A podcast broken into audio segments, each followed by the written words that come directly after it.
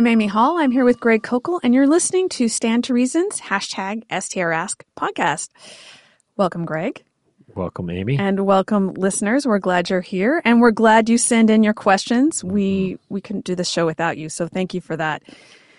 All right, Greg, let's start with a question from Tom. Okay. Why did the historical Jesus supposedly leave Earth? Jesus says, quote, to prepare a place for you, or, quote, you should be happy for me that I'm leaving. In Hebrews, Jesus goes to present the sacrifice to God and sit at the right hand. The Jesus, the Jesus of the Gospels does not know this even when questioned.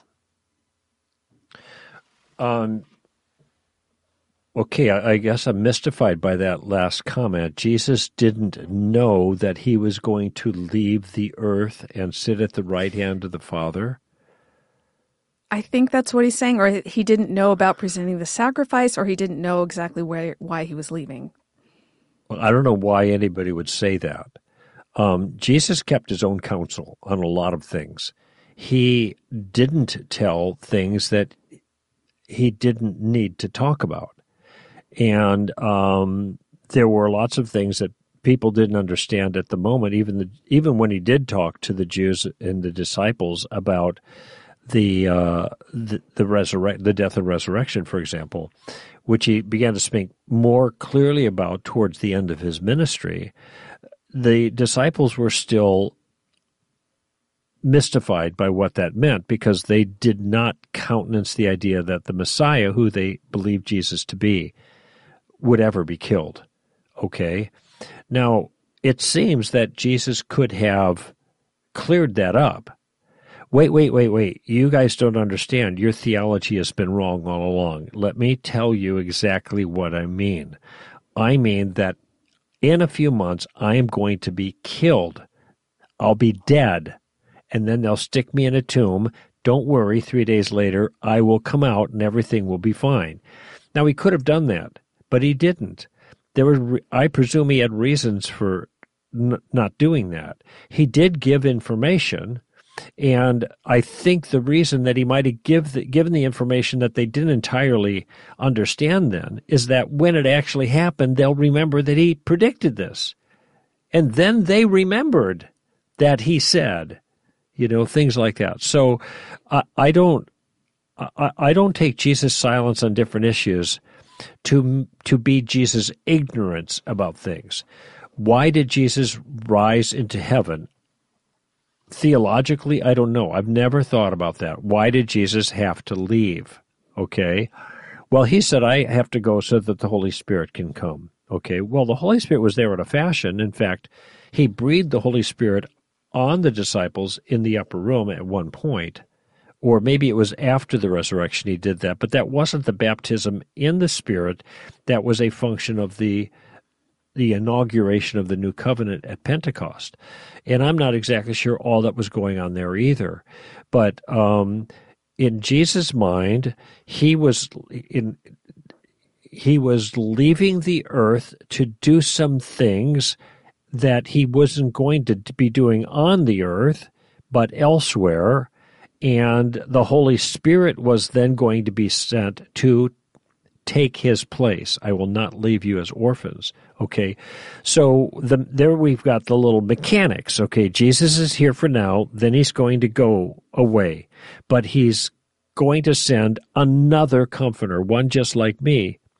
Um, and in subsequent theology, we learn, well, this is God in a different form in the Spirit that now indwells us in virtue of the particulars of the new covenant and then does all kinds of other things. Washes regeneration regenerates us gifts us binds us together in the body of christ does a lots of different empowers all these christians so that the individual christians taken as a whole in the church will be able to do much greater things than jesus ever did which is something that jesus had talked about as well.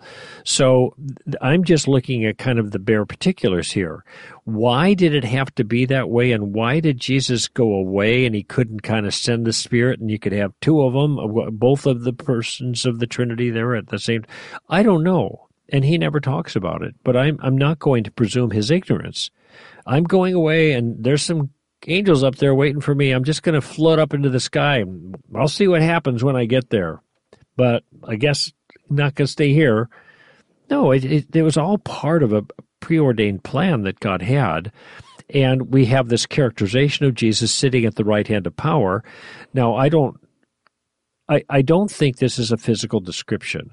I don't think there's a throne somewhere out there, and there is like the Shekinah glory of the Father sitting there, and then Jesus is sitting on his right hand, you know, and uh, and he's look. I don't think that's what's happening. We do have a vision of Stephen where he does see Jesus rising to stand, but I, I still think this is analogical. I think he saw something, what he described or what was described in the text, but I think it's still analogical. I don't think Jesus is in a throne somewhere.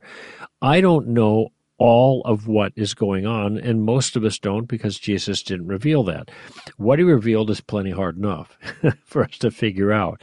So I wouldn't draw the conclusion that Jesus didn't know because he didn't talk about it. Um, and I, I can't answer why that happened. I don't know. But it seemed that it was deliberate. And the angel said, The one who just left is going to come back just the way you saw him leaving in due time. Meanwhile, you got work to do. And that's the Acts chapter 1. And off they went to do their work. And, um, and we're still doing that work because the work isn't done yet. And we certainly see other places where Jesus doesn't tell people things on purpose. So, like when he sends away a demon, he doesn't allow the demon to say who Jesus is, or mm-hmm. he tells people, "Don't tell people yeah. what I've done." And he had reasons for that. He didn't. He didn't want to be forced into a a situation where his crucifixion wouldn't be at the right time, or he people would try and force him to be king, or whatever it was. There was a there was a way he wanted to reveal these things, and so the fact that he didn't say it doesn't mean anything. But I I want to say here. Um, Tom says he Jesus said to prepare a place for you. Um, and then he says, Hebrews says he presents a sacrifice to God, sits at his right hand. Well, all these things are related. So if Jesus, Hebrews talks about how the, the temple was a shadow of what was to come. It was there to show us the true thing that would be happening in the real temple, not ba- made by human hands. Mm-hmm.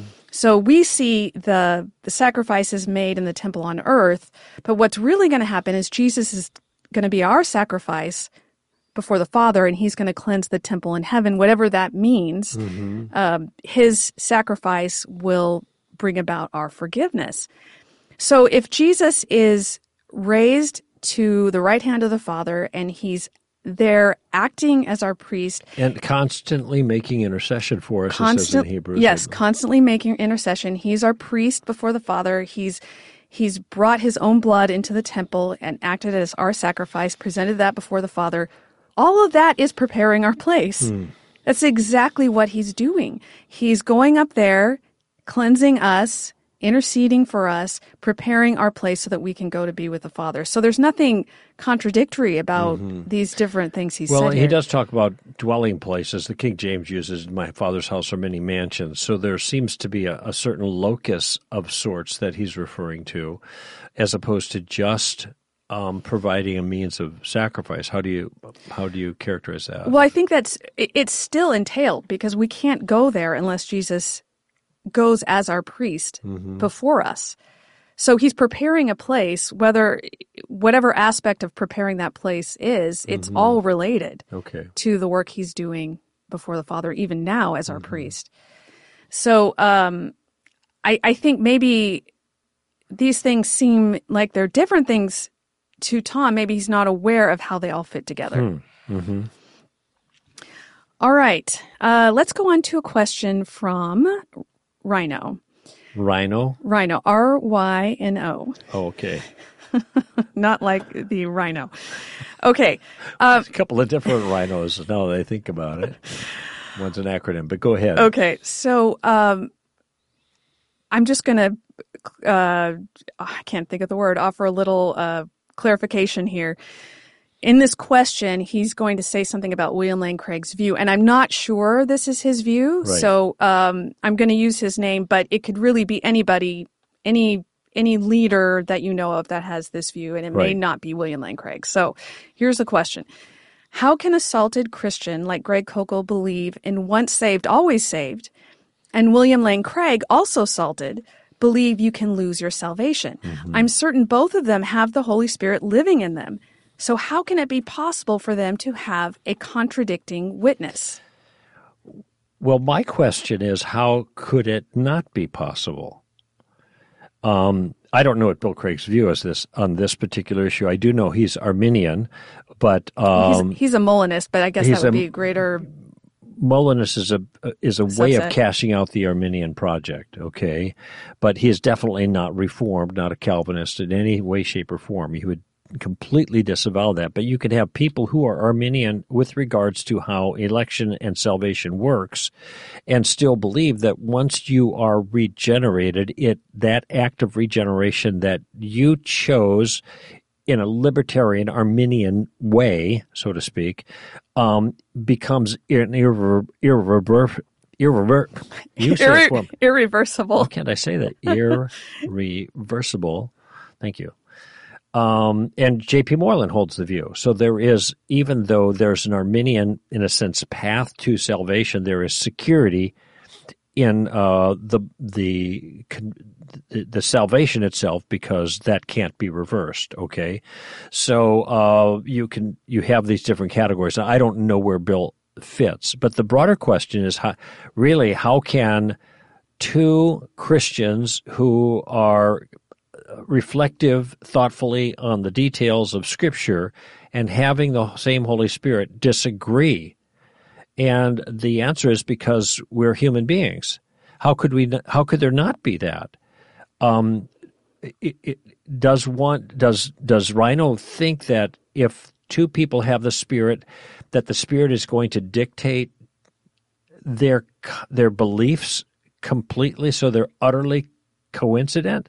Every single thing that one born again Christian believes, the other one believes exactly the same way primary, secondary, tertiary, you know, distantly relevant theological issues. Um, there's no reason to believe that except a misread of a passage in John. I think it's 15 or 16 or maybe 14. There are, this is the upper room discourse. I've talked about this before. Maybe we have on this show here, Amy. But um, the when when when Jesus promises the Holy Spirit, he he says here in fifteen, when the Helper comes, whom I will send to you from the Father, the Spirit of Truth who proceeds from the Father, he will testify also because you have been with me from the beginning. So there's a statement there. There's a couple of other statements that are made, but one of the statements, which is harder for me to find, says that he will lead you to all truth. Okay? He will lead you to all truth.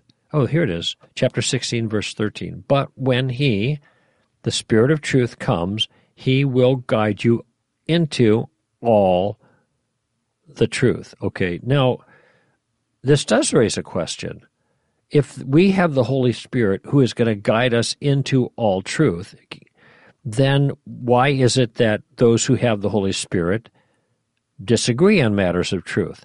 Um, by the way, one could ask, why is it that we have any more books of Scripture? This is the upper room discourse. Jesus is giving the promise that the Holy Spirit would guide to all truth. If the Holy Spirit is directly and immediately guiding to all truth, all Christians, why any more Scripture? Why does anything need to be written uh, after the Gospels or after John 16, for goodness sake? Because now it's the job, the whole job of the Holy Spirit, not the work of God's subsequently written Word, like from John and from Peter and from Paul and from Luke. So, hmm. if we're reading the text that way, there's something wrong with the way we're reading it. Obviously, there's something wrong because there wouldn't, if we take it at that value, face value, it means that no scripture is required. And secondarily, why don't we all agree? Which is kind of the question. The answer is, and uh, and some people are, are going to push back on this, which I understand, but I just want you to think about it. The answer is we've misunderstood this passage. He is not talking about every Christian. He is talking to the disciples who are being given apostolic authority to speak for God. And this, by the way, is why we have the what's called the analogy of faith. That is, that we are we we approach the scripture and the different writings writers with the basic assumption that being inspired by God, they are not disagreeing with each other. They all coincide.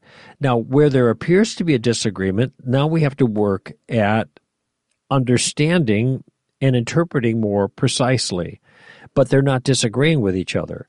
Um, and if, if we hold that, of course, we're undermining the um, the authority of Scripture. So, with that authority in mind, which is the authority we're bringing to this text to ask the question to begin with, so I'm presuming that for the sake of discussion, we have to have authors that are speaking with authority. Jesus also said, I will bring to remembrance all that I have taught you. Okay, well, wait a minute. He's talking to them about the three years that they spent together. And he's going to bring that all to remembrance so they can write it down and they can do what they need to do with it. But they're authorized by God. The Holy Spirit is giving them this gift. He's not giving that gift to everyone. How do I know that? Because he obviously hasn't. Even people who disagree on this particular verse and the meaning of it is a demonstration that the Holy Spirit is not committed to giving each one of us all truth. Okay? That's our job to figure it out. I'm not saying the Holy Spirit doesn't help, but he doesn't authorize our translate our um, interpretation. What authorizes our interpretation is the words themselves and discovering the meaning of the words in their context and their flow of thought, etc. Well, wait a minute. There's other things the, uh, the upper room discourse that don't apply just to the disciples that apply to all of us. And I said, yeah, you're right. So what we have to do is we have to be discerning and look carefully. When Jesus is speaking the upper room discourse, is he speaking to the disciples as apostles, or is he speaking to the disciples as Christians? Okay, and that's not always hard to determine, but this one's easy because if he's speaking to disciples as Christians and all Christians would be led to all truth, then obviously Jesus got it wrong because we have these differences of opinion. Even people that love the Lord and you know are friends with each other, and and uh, we still have strong disagreements. And Bill Craig and I mean the way the question is worded, you know, wondering why me and Bill disagree. Well, that's why. So we all have to go to the text. We have to make our case for the text. But uh, that's the only other thing I could think of. Why would he? Why? Why would anyone think that all Christians would agree when they obviously don't, simply because they have the same spirit? I get this question a surprising amount of times. Actually, people are really confused why Christians disagree. What I found interesting in this question was uh, he says at the end is how is it possible for them to have a contradicting witness which seems to me that there it is what you're saying greg that that his understanding of of of how we come to our to know what the scripture is saying is by some sort of witness from the Holy Spirit. So I, I appreciate everything you said about we have to actually work at hermeneutics to understand how to interpret things. It's not that we get our interpretation simply by praying and then we receive some sort of uh, message from God. We have the message, as you pointed out, and it's written down, it's objective, and it's our job to read it and to use good hermeneutics, which is the um, interpretation, interpretational skills um, to understand it. Now, the the question of why we disagree, I think more generally there there are a few reasons why Christians do, disagree on things. I've thought about this before because, like I said, people ask me about this. Mm-hmm. First of all, I think we're all sinful, so we tend to see what we want to see. And that applies to everybody. And we don't know which of our positions are being affected by this, but surely to some extent, all of us have to deal with this, this uh, temptation to match what we're reading to what we want to read. Mm-hmm. Confirmational bias. And, and it, this should be a great incentive to not sin. because, and, and I've said this before to apologists, when you your obedience enables you to see things more clearly. Mm-hmm. As soon as you start sinning, you are going to try to twist certain ideas, certain doctrines, certain passages to match your sin. And this is something that should terrify all of us and be a huge incentive to be obedient because we are clouding our ability to see things correctly. Now, I don't want to say that the people who disagree me agree with me are bigger sinners than I am. Uh-huh, right, right. don't hear me saying that. I'm saying we all have to fight this, and this affects everything that we uh, are trying to understand here. Secondly, I think some people have a second authority that they have in addition to scripture, and that could be maybe their denominational position or like a confession. It could be A philosophical perspective. it could be a philosophical perspective, it could be a leader, it could be any sort of thing that they are using to interpret the Bible. And if the Bible's being interpreted through that other authority, then and it's under that authority, then you're going to get some sort of of um, uh, what's the word I'm looking for? There, there's going to be some sort of a twisting. A twisting is the word. I mean, there there'll be some Distortion. distortion. Thank you, Craig. Thank you. I couldn't think of that word. The result will be distorted. So you've got the um, our sinfulness. You've got other authorities, and then you've also got um, some people aren't as good at hermeneutics as other people, Right, right, right. and that's probably a, a great deal of this has to do just huge. with well, this. they don't know just in a certain sense. They they don't read the Bible like they read other books or other newspaper articles Mm-hmm. or whatever. And so much of what they do with the second should be done with the first. But you also have you have two thousand to four thousand years of time that has passed. You have multiple different languages. Uh, in the original, you have culture uh, and customs and particulars, and that we don't completely understand that are being made reference to. There are literary devices that we sometimes miss, so we we don't take um, as literary devices.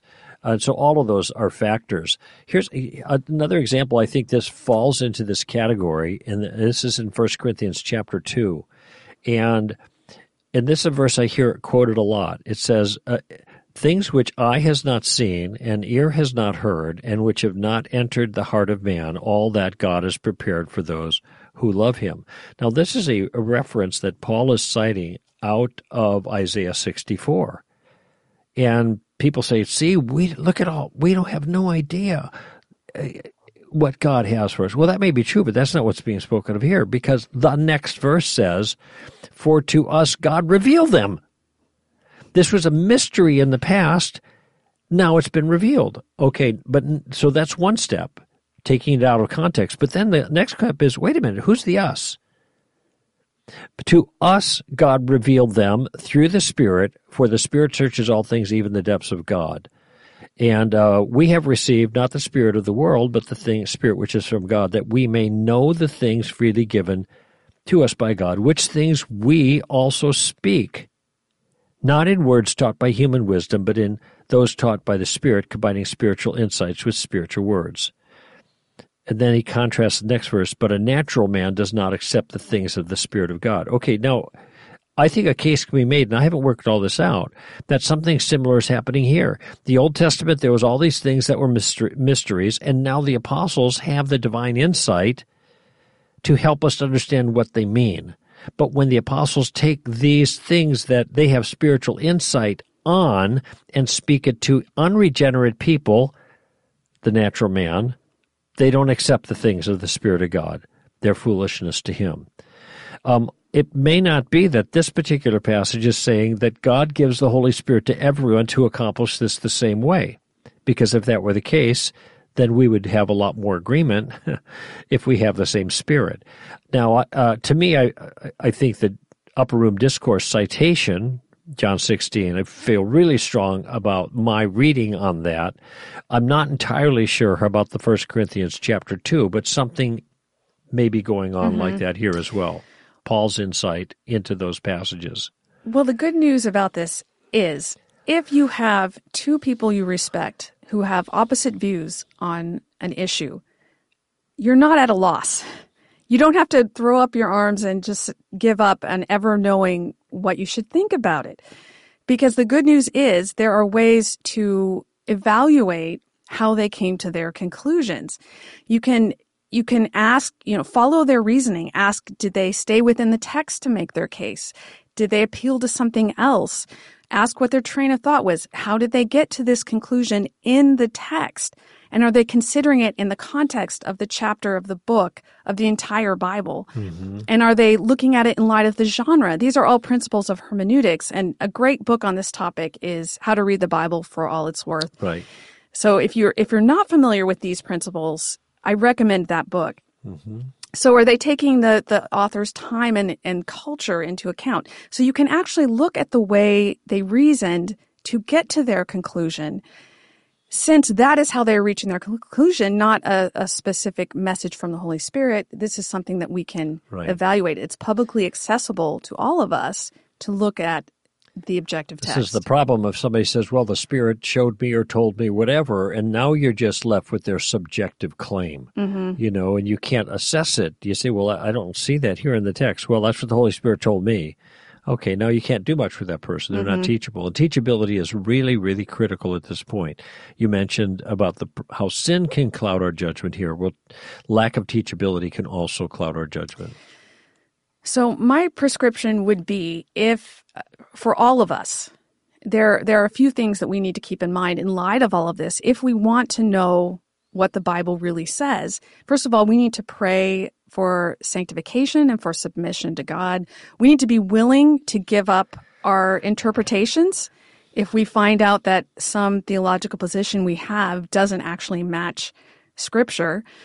And we need to pray that the, there is a part where the Holy Spirit does illuminate the text for us and does apply it to us and does help us to understand it. So I, I don't want people to think that there's the Holy Spirit's not involved in this at all. Anyway, let me make an observation. Illuminate means to turn the light on. So it's not giving you new information, mm-hmm. it's helping you see the things that are already there. And so spiritual illumination needs to be justified by the words of the text. Anything that you think the Spirit is illuminating, that's just turning the light on, and the light's on everybody everybody should be able to see it from mm-hmm, the text. That's a great point. So we pray we pray that we would be able to see the text clearly in its context. You also have to work to read mm-hmm. the context. You have to yeah. work to read the entire Bible, the book, the chapter, the paragraph, whatever it is that uh, you're trying to interpret. And then we just use her- hermeneutics to our utmost ability so that we can interpret these things with with the help of the Holy Spirit, yes, but also with the objective understanding of the text. Mm-hmm. And tr- in light of our submission to God and being willing to give up whatever position that we have that mm-hmm. that may be mm-hmm. wrong. So there's a lot going on here and I love the Bible, so I want everybody to understand it. Hopefully that will be helpful to people. But we are out of time, Greg. At least we got through two questions this we time. Did. Yeah. Well, thank you for your questions. If you have a question, please send that on Twitter with the hashtag STRask, or you can go to our website. Just go to our podcast page. You'll see a link to hashtag STRask, and you'll find a link on that page to ask a question. And as long as you keep it within about two sentences, maybe three sentences, then we will consider it for hashtag STRask. This is Amy Hall and Greg Koukl for Stand to Reason.